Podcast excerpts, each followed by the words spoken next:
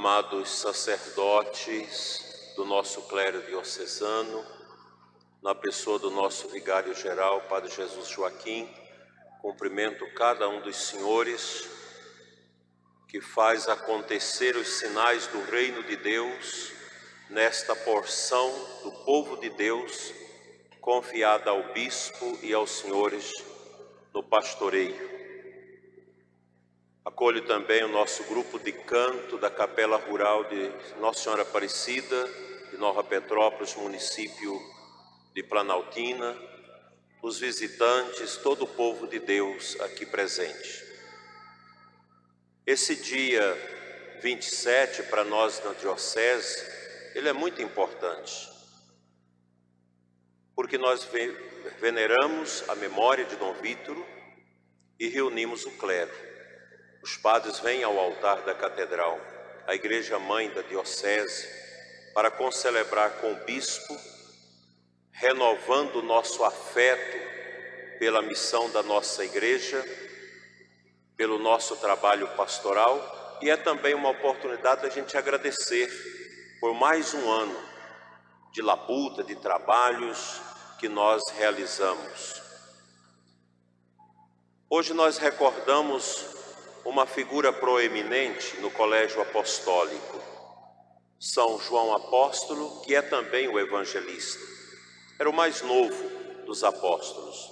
Nosso Senhor Jesus Cristo nutria por ele uma certa preocupação e sempre o tinha mais por perto, por ser jovem e também o Senhor sabia do que restava para a sua vida, as perseguições e a morte.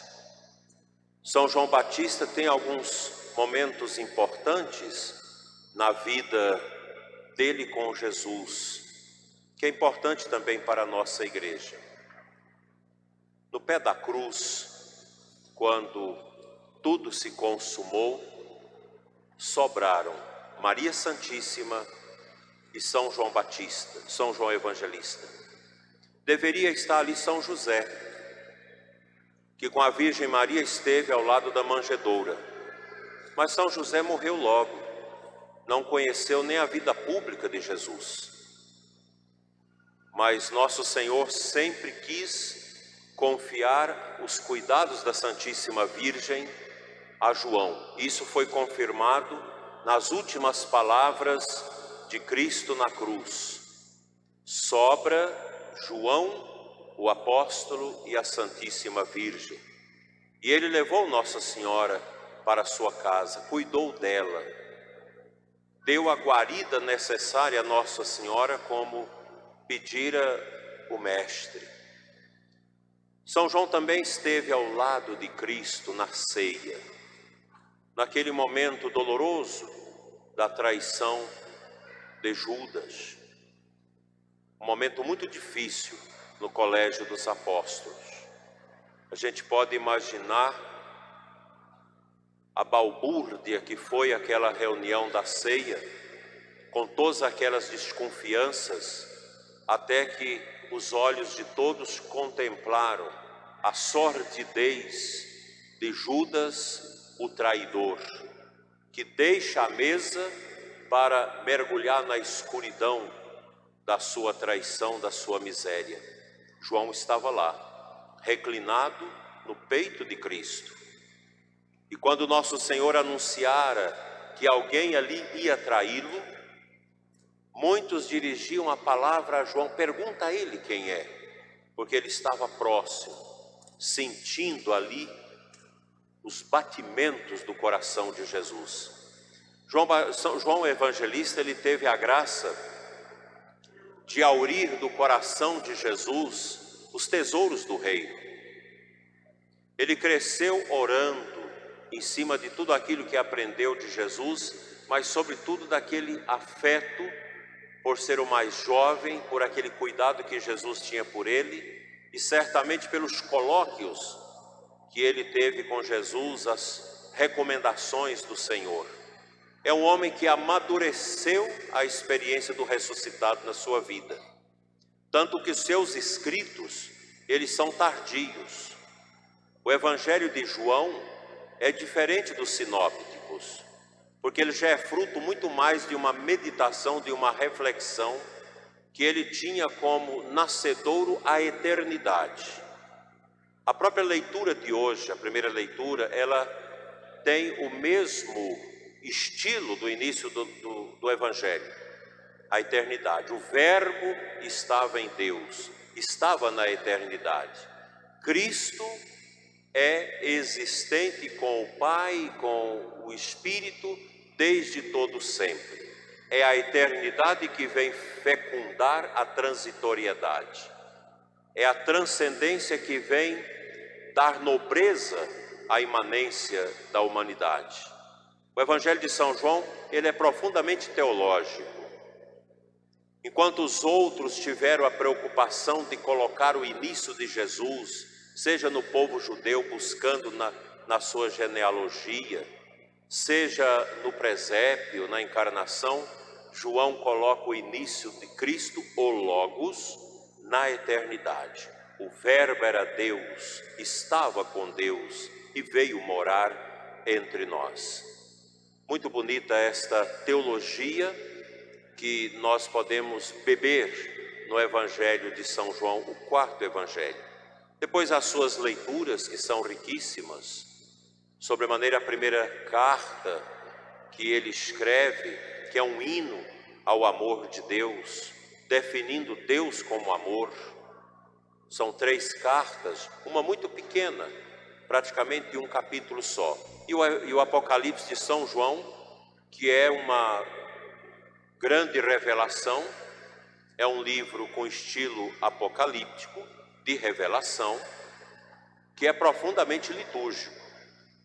Todos os liturgistas bebem no Apocalipse as grandes intuições que norteiam o sentido da nossa liturgia.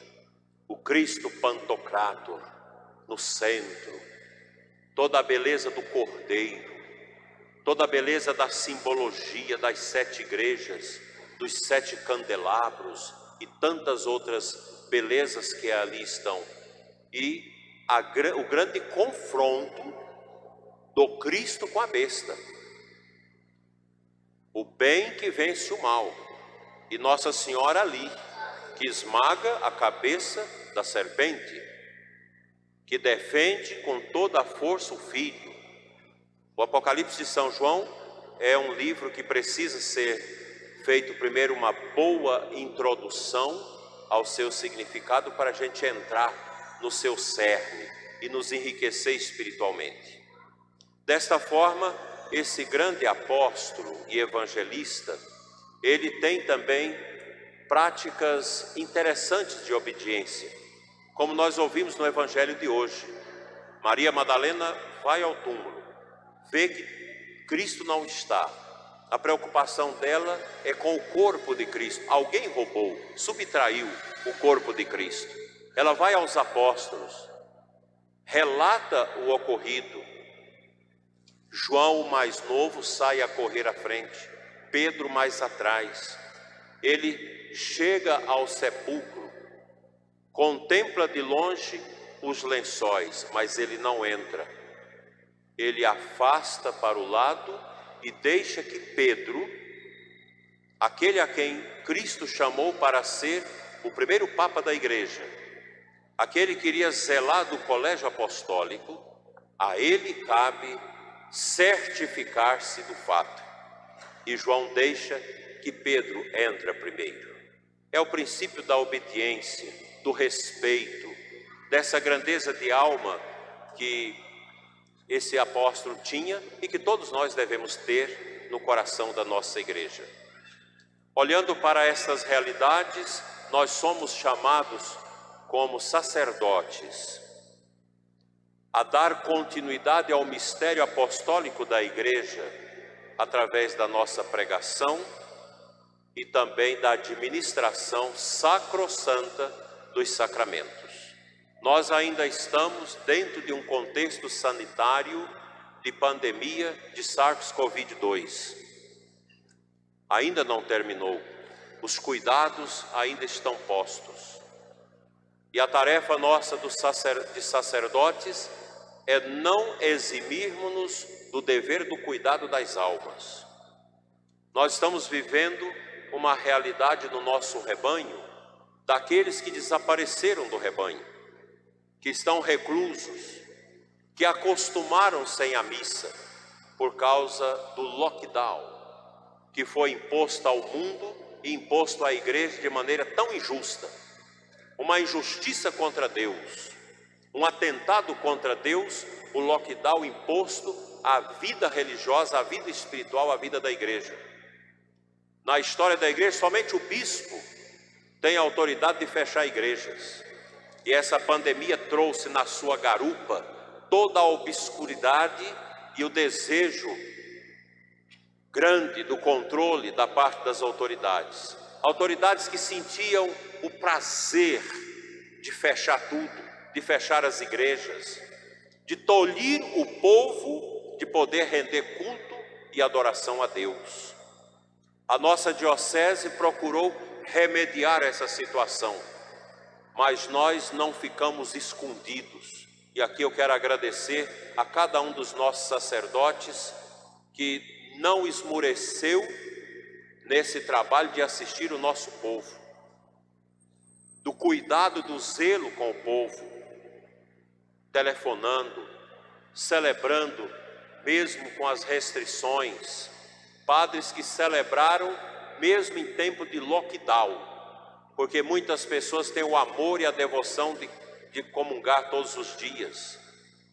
Nós fomos importunados, Muitos dos sacerdotes aqui foram importunados. Eu fui importunado numa igreja onde fui celebrar o sétimo dia de um sacerdote falecido.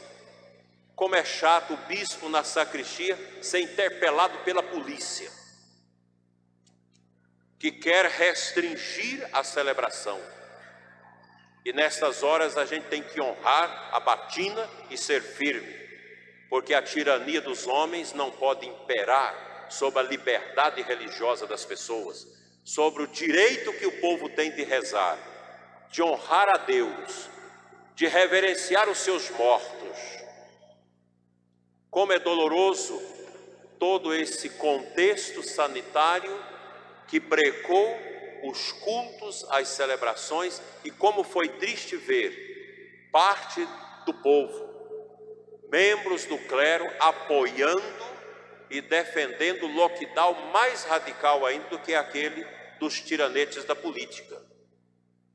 Mas nós estamos aqui, a nossa igreja está viva, a nossa diocese está de prontidão, os nossos padres são soldados de pé, como um bom escoteiro de Cristo, dizendo sempre alerta.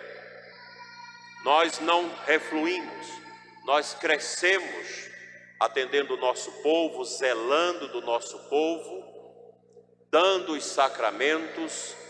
Isso nós precisamos colocar nos nossos livros de tombo. Que a igreja de Formosa, a nossa diocese, não cedeu à obscuridade. O bispo não deixou de visitar as paróquias. Os padres não deixaram de visitar as capelas. Nós não deixamos de crismar os jovens. Não deixamos de fazer as primeiras comunhões não deixamos de fazer as nossas formações, às vezes híbridas, com pouco de gente ou com mais gente em sistema de, de internet, mas nós não paramos. E assim nós devemos continuar. Os tempos são difíceis. Aproveitam-se desse contexto para tentar roubar a fé do povo, para tentar impor a frieza da fé, dizendo que a religião não tem mais lugar na nossa sociedade.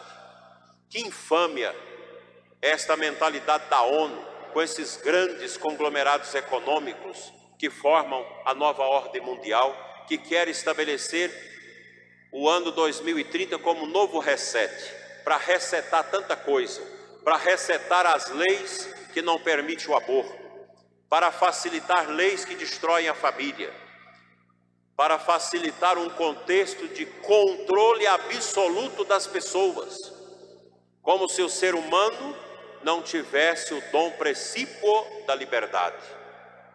Nós vivemos esses tempos, que não são tempos fáceis para nós, sacerdotes e pastores do povo de Deus. Tenhamos a coragem, meus queridos padres, de testemunhar a nossa fé, de valorizar os sacramentos, de celebrar bem com o nosso povo, de ativar os nossos trabalhos pastorais dentro das preocupações, dos cuidados, mas sem parar, porque Deus é a razão única da nossa vida e do nosso ministério. Nós não exercemos o nosso ministério por questões sociais, antropológicas ou simplesmente de afeto pessoal. O nosso ministério está arraigado no altar, o terreno do coração de Cristo, onde as raízes da nossa fé deve buscar a seiva sobremaneira na Eucaristia, para nos manter de pé diante desses tempos difíceis e de perseguição à igreja. Que os grandes santos da igreja interceda por nós. Que o exemplo de Dom Vitor, esse grande apóstolo de Deus, que percorreu essas terras tão distantes da nossa diocese, com grandes dificuldades e sacrifício, deixando a sua marca de homem de Deus, de homem carismático, de homem que não tinha vergonha de dizer: Eu recebi o batismo no Espírito Santo. Um homem que pregava o Evangelho, que ensinava as pessoas a rezar, que ensinava os grupos de oração a profetizar, que ministrava seminários de vida no Espírito intermináveis aqui na cidade de Formosa e em tantos lugares. Um homem que foi incomodado pelo próprio episcopado brasileiro, que pediu a ele explicações das suas atitudes carismáticas. E ele simplesmente, com aquele jeito humilde, subiu até a tribuna para responder. O que o senhor diz? Eu tinha um câncer, rezaram comigo, tia Laura rezou comigo e eu fui curado. Simplesmente isso. E Dom Ivo Loscheider, o Aloysio Loscheider, disse: contra os fatos não temos argumento, está dispensado. E ele continuou a sua missão de ser o homem que ensinava o povo a rezar, que atendia as direções espirituais. A ressonância do trabalho deste homem nós ainda podemos escutar no confessionário.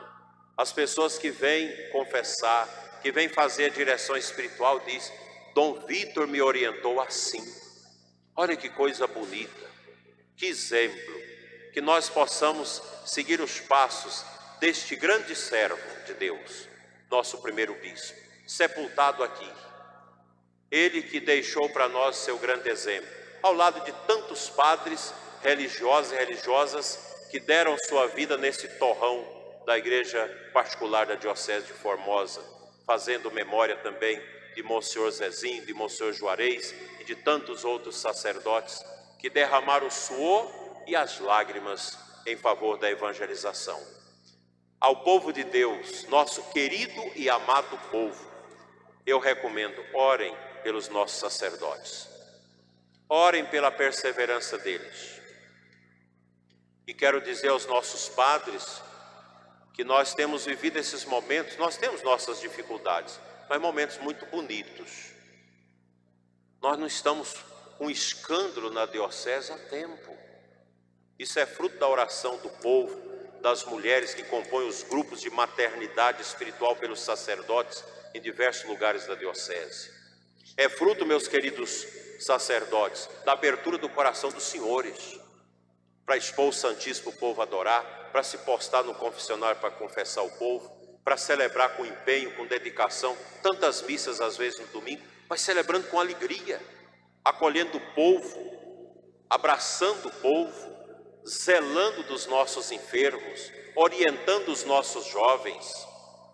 E nós precisamos carregar no coração as lembranças vivas do ano da misericórdia que o Papa Francisco estabeleceu tempos atrás para nós. O sacerdote precisa ser um homem da misericórdia. Não cria confusão, não brigue para administrar os sacramentos ao povo. Faça-o com amor, Faça tudo para desembaraçar os impedimentos, as dificuldades, para que as pessoas possam aurir dos bens, das graças dos sacramentos. A nossa Igreja Católica, ela não é apenas uma religião da palavra. A palavra se faz vida e unção nos sacramentos.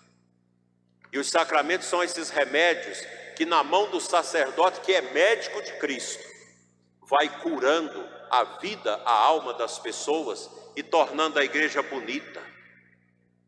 Vocês conhecem muito bem, queridos padres, aquela passagem do Antigo Testamento, que agora não me recordo o capítulo, lá de, se não me engano, de, de Deuteronômio, de Gênesis, em que Abraão manda Eliezer, o seu servo, buscar uma esposa na sua terra, do meio da sua parentela, para o seu filho Isaque.